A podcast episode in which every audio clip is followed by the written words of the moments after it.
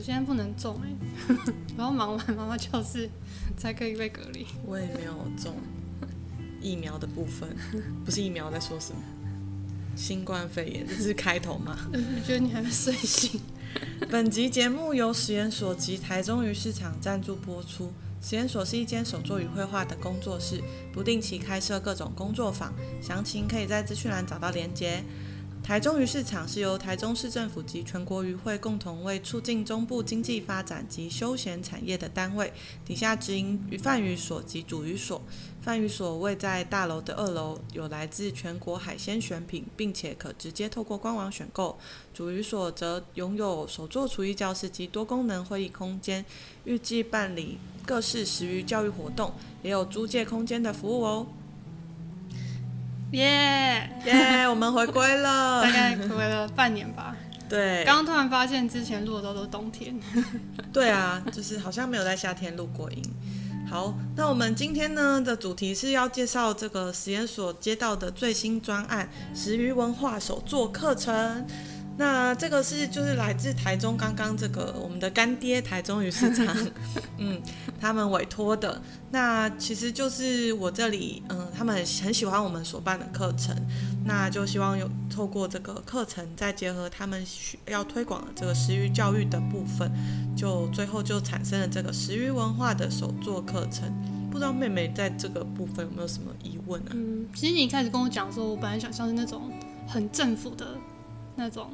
场地就是要那种阶梯会议室啊，然后就旧旧的那个单枪啊，但结果他们那个单位超级新，就是有那种很高级的厨艺教室，然后讲课的场地也是就刚弄好的木地板啊，然后镜子，我觉得你对很明，我觉得你对政府单位有一些误解，因为以前去过的地方都是那种，因为那时候那个窗口要联系我的时候，然后啊，我就蛮开心的说，哎，我觉得这个结合蛮有趣的。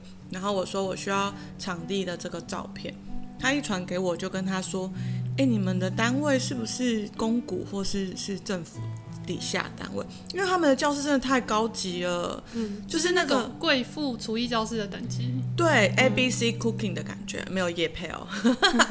然后，然后我就觉得蛮兴奋，就说，哎，你教室真的漂亮到我想要立刻去教课这样子，嗯。然后我们后来这个整个企划呢，就是有特别。做了这个，因为要食鱼食鱼文化嘛，我们就想说，那当然要请营养师来为我们解释这个不同的鱼种的营养价值，还有一些嗯食鱼教育的部分嘛。所以最适合人选当然就是妹妹啦。所以这是一个难得姐妹再度合体的工作。嗯嗯，上一次是什么？上一次有一起吗？好像都没有到一起会上课哎，就是在同一个时间点两个人都要上课。美酒算是吧，但因为美酒它比较像是比较偏向营养营养方面的多一点，因为它都是吃的。嗯嗯，嗯，对。那这是真的真的又要手做，然后真的也上一些营养的课程，嗯，这应该算是第一次。对，那我们这一次就是进行呃上礼拜刚结束，然后今年其实是后来选了三个时间点跟三个主题去做示范的。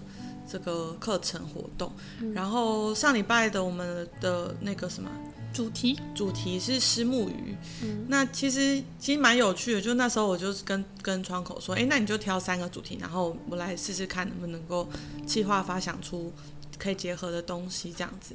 然后那时候他就给了我这个九月希望是石目鱼的主题，嗯、然后因为我个人很爱吃石目鱼，嗯、就是沙巴希都那个台南人必吃。嗯，那我喜欢贝肉哎。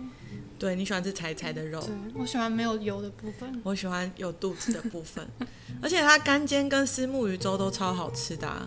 然后我那时候就在想说，因为要配合手做活动，然后搭配的是口金包的这个这个主题，然后想着想着就觉得，嗯，好像可以做虱目鱼的鱼尾口金包。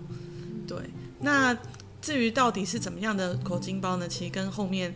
这个它的由来有点点关系，但在进入由来之前呢，就想要先请妹妹跟大家介绍一下虱目鱼的营养价值跟它的这个文吃的跟吃相关的文化。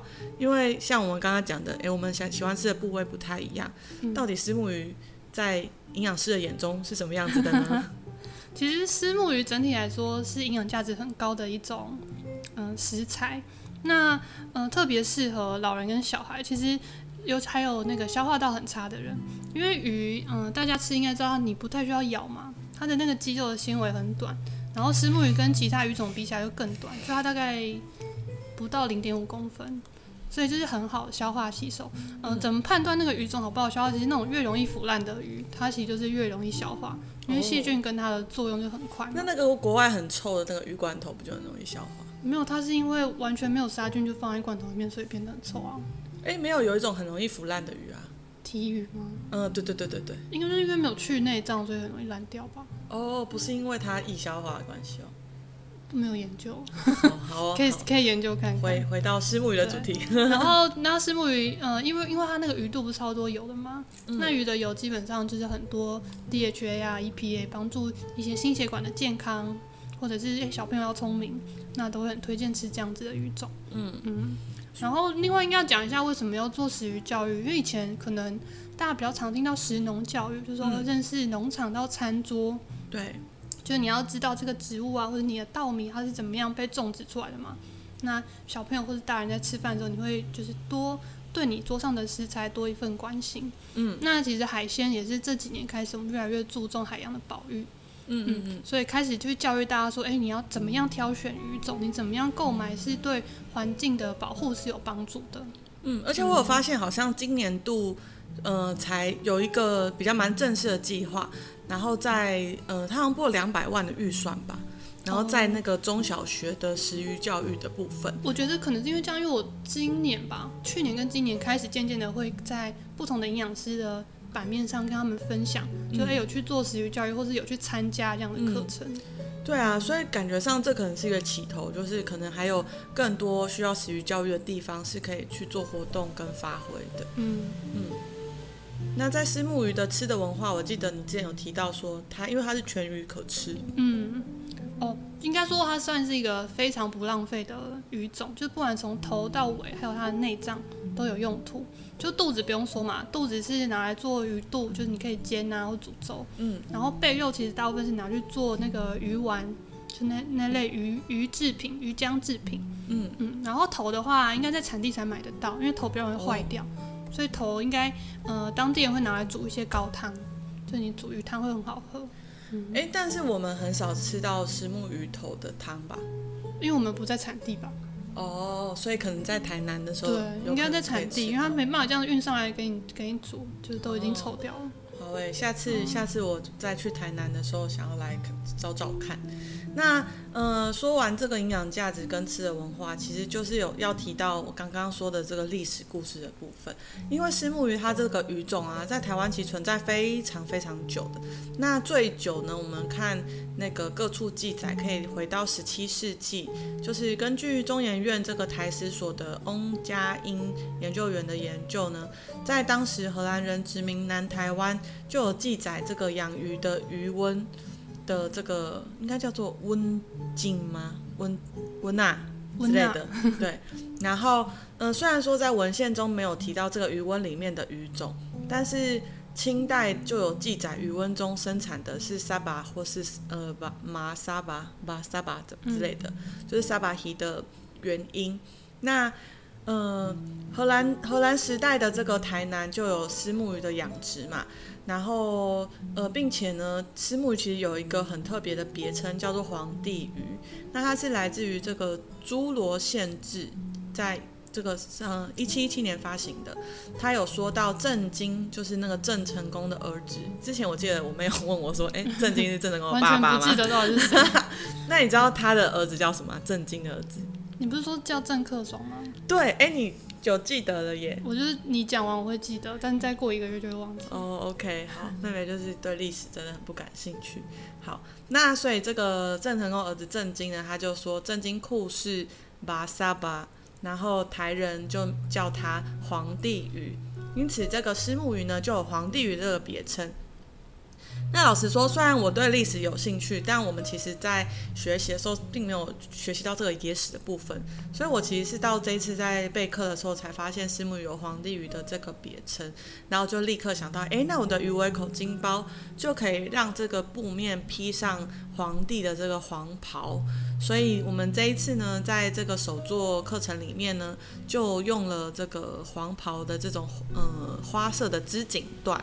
所以每一个同学最后就会带回一个有皇帝感的这个鱼尾口金包。我觉得观众有点难想象是什么画面。嗯、呃，对，如果想象不出来的话，你们可以到我们的粉丝页去看看图片，然后还有我们侧拍的一些同学们这个。呃，上课的情形，哎，同学们都做得很开心啊。对对对，目前是目前应该是在那个台台中鱼市场的粉丝页已经有露出了。然后实验所这边的话，因为我们现在正在焦头烂额追我们的生物绘图呃的这个学程，所以可能要再等等，我们会再做整理，然后露出这样子。嗯，好的。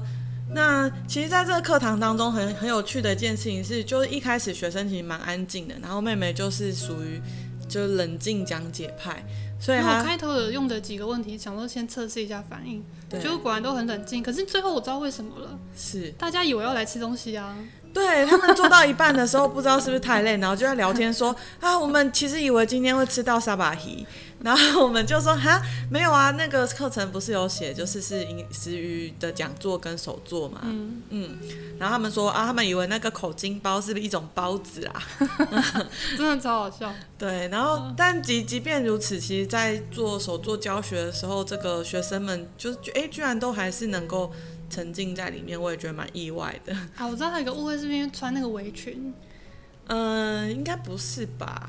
我也不太确定。应该说从报名，嗯、因为是那个那个场地，让他们以为有东西吃。嗯、对，因为我们在学员，我们有让他穿一个那种大那个那个场地的围裙。我觉得可以形容一下那个场地，他在台中一个呃靠近交流道的地方，我不知道大家有没有去过。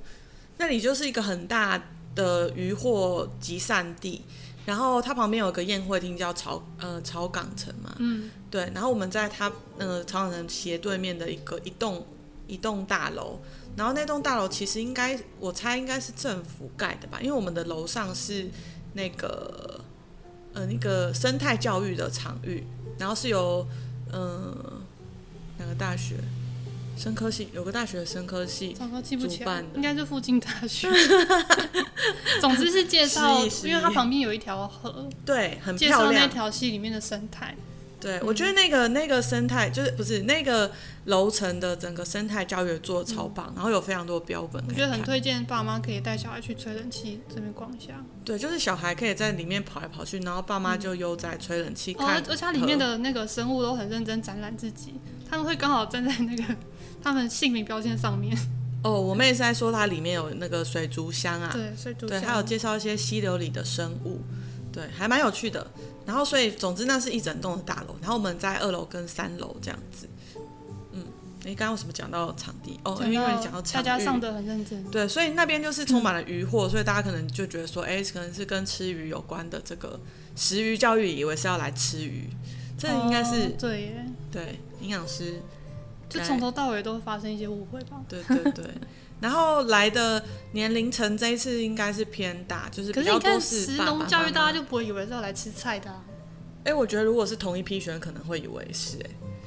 这食农教育很少遇到这个问题。食农教育通常的面向我觉得是农这个范围比较大吧，所以你想象不到特定要吃什么东西。嗯，不不知道哎、欸，我我很难想象他们会有这样的联想。对。对，那后来但总之大家还是很进入状况啊。对，嗯、然后后来就是在教学的时候，其实是算蛮踊跃问问题的，嗯，就也开了一些玩笑。然后后来发生了那个包子的误会之后，哄堂大笑。然后学生好像 渐渐的，也就是有有在发言这样子。然后包含了，哎，其实那个过程当中是很需要妹妹的，因为后面就是让妹妹成为助教这样子，因为。那个很多基础缝纫的东西，实际上现代人确实是比较少用。哦，还要帮大家穿那个线。对对对，有很多那个阿姨们就说啊，那个老花眼看不清楚，然后我还跟他们说啊，这个用心去看就好，不用很用力的用眼睛看。但我觉得你讲这个话的时候，阿姨们有点困惑。啊，对对，我要怎么用心去看？就是、眼睛都看不到啊。因为手做到一个程度，其实是凭感觉在穿线的。对，但但我后来理解，反正后来他们就说啊，那个老花眼是真的很糊，看不见，所以就是很需要老花眼镜。然后就说啊，下次那个课前提醒可以告诉大家要戴老花眼镜这样子。嗯。然后，然后中间也是有发生针断的。其实对我来说，手作课程针戳断好像蛮常见的，但我没有看过这种断法。我记得以前就国中家政课会遇到有人就是线没穿，嗯、呃，在缝的时候没弄好，然后针就弯歪就弯掉，嗯，但没有断。但这次遇到那个学生，他是他断是断在他就是抽出来，然后后面那个针穿线的地方。整个断头，但是针的本体都是好的，没事。对，那个通常会发生在就是当你把针穿过去要很用力的拔出来的时候，然后，呃，它就是用用硬拔的方式去凹它，所以那个针就会断掉。然后也跟因为我们用的针是算比较好的针，所以它是偏细的，就比较脆弱一点。嗯，好哦。然后总之，反正后来呢。其实完成的好像只有三个学生，是不是？最后，哎，没有哎，后来有人很认真，只剩几针就赶快把它缝完。嗯，因为应该只有五个左右的人来跟我要线。嗯嗯嗯。然后有一个是已经缝完，他要想想要回去再重缝一次。呃，对对对，就是因为第一面还不熟练，就缝的比较没那么顺。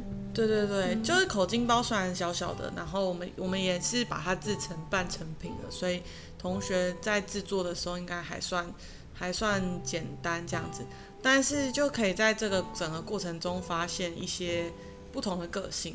像有学生就会问我说：“诶，为什么不直接弄好给我们这样子？”然后我们就说：“诶，这是手作课程啊，所以我们想要体体验这整个过程。然后只留了一条的，就一一一个一圈的平，那叫什么平针缝，然后还有上口金这两个动作给大家就是做体验。”然后也有同学非常认真的问老师说：“诶，那老师这个要怎么样缝才漂亮？”然后他很仔细的想要把每一针都缝好，所以虽然他比较熟练，但他进度就会比较慢。然后还有那种很随性的同学啊，他就是非常的阔气。然后，然后，嗯，大部分好像都是一个人来，我也蛮意外的。就是、有吗？有一对，有一对是两个人来，然后其中三个是邻居一起来。哦，对啊，邻居一起来的很、嗯、也很有趣。然后他们就说啊，那个她是千金大小姐、啊，没有用过手缝这样。他们的感情好，邻居就超照顾她了。对啊，对啊，很有趣。嗯，就是在这个整个过程中体体验了整嗯、呃、不同的个性的处理方式。然后场地的那个秘书也有参与我们这一次的活动。嗯嗯，听说秘书回去之后又拆掉，重新缝了一个漂亮的。因为在课程的 ending 的时候有示范给大家说，诶，如果要把这个内部缝的也漂亮的话，针法大概会是长什么样子？就是可能要特别注意垂直角度戳进去，然后稍微看针头出来的位置。就那个秘书重新弄过之后变超美的。哦，秘书光是掏出那个材料包，就觉得哦，他感觉。功夫很深，对，感觉平常就有在做东西哦。好哦，嗯，那呃，其实这一次整整体的活动大概就是这样，就是哎，有食农呃食鱼教育的部分，然后以及手做的部分。那不知道食鱼教育的部分，妹妹还有没有什么要补充告诉大家的呢？嗯，应该说食鱼教育它整个来说算是呃整个地球减少碳排的其中一个目标。因为联合国在二零一五年有发布一个，我们到二零三零年希望大家一起来执行的一个永续的计划。那永续除了永续的饮食，就是除了陆地上的，也包含海洋里面的。那食鱼教育就是属于海洋里面的这部分的教育，就让大家更认识自己吃的海鲜到底是从何而来，然后他们怎么被捕获的啊，怎么送到你的手上。嗯，诶，但我我记得就是这整个分享课程分享里面，我印象很深刻的是那个养殖鱼跟野生的虱目鱼的内脏，真的很夸张哎，那个照片上，应该大家平常吃的会有感觉吧？就是你吃的那个鱼肚，如果他说哦这个是养的，那个鱼肚的那个油又比较厚，然后如果是、嗯、哦他说是野生捞来的，那那那个鱼肚就薄很多。对，然后他他就是放了那个解剖的图片，就会觉得天呐，这就是脂肪肝的一种吧？可是大家也不用怕，因为鱼是鱼的油是好的油，所以就看口感的喜好。哦、嗯嗯。然后还有一个我很喜欢的是，就是妹妹有放一个属于苗哥，是在屏东，应该是屏东，屏东的枫港社区的。然后他们就会在渔货那边在那边一边嗯数一边数鱼一边唱歌。是不是快？应该说是用唱的方式属于吧。他就是你会听到他用他有在一直累加那个鱼苗的数，有点像是那个两瓜念歌的感觉，嗯很有趣哎。不知道现在还有没有？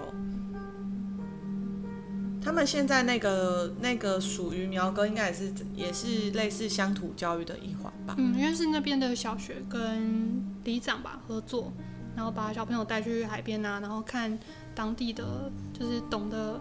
懂捞的人在海边捞到鱼苗，然后现场说给他们听。嗯嗯嗯。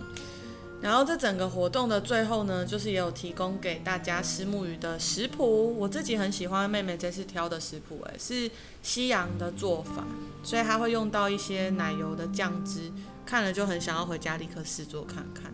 一个风味饭的食谱，然后我们也有提供给大家在官方 LINE。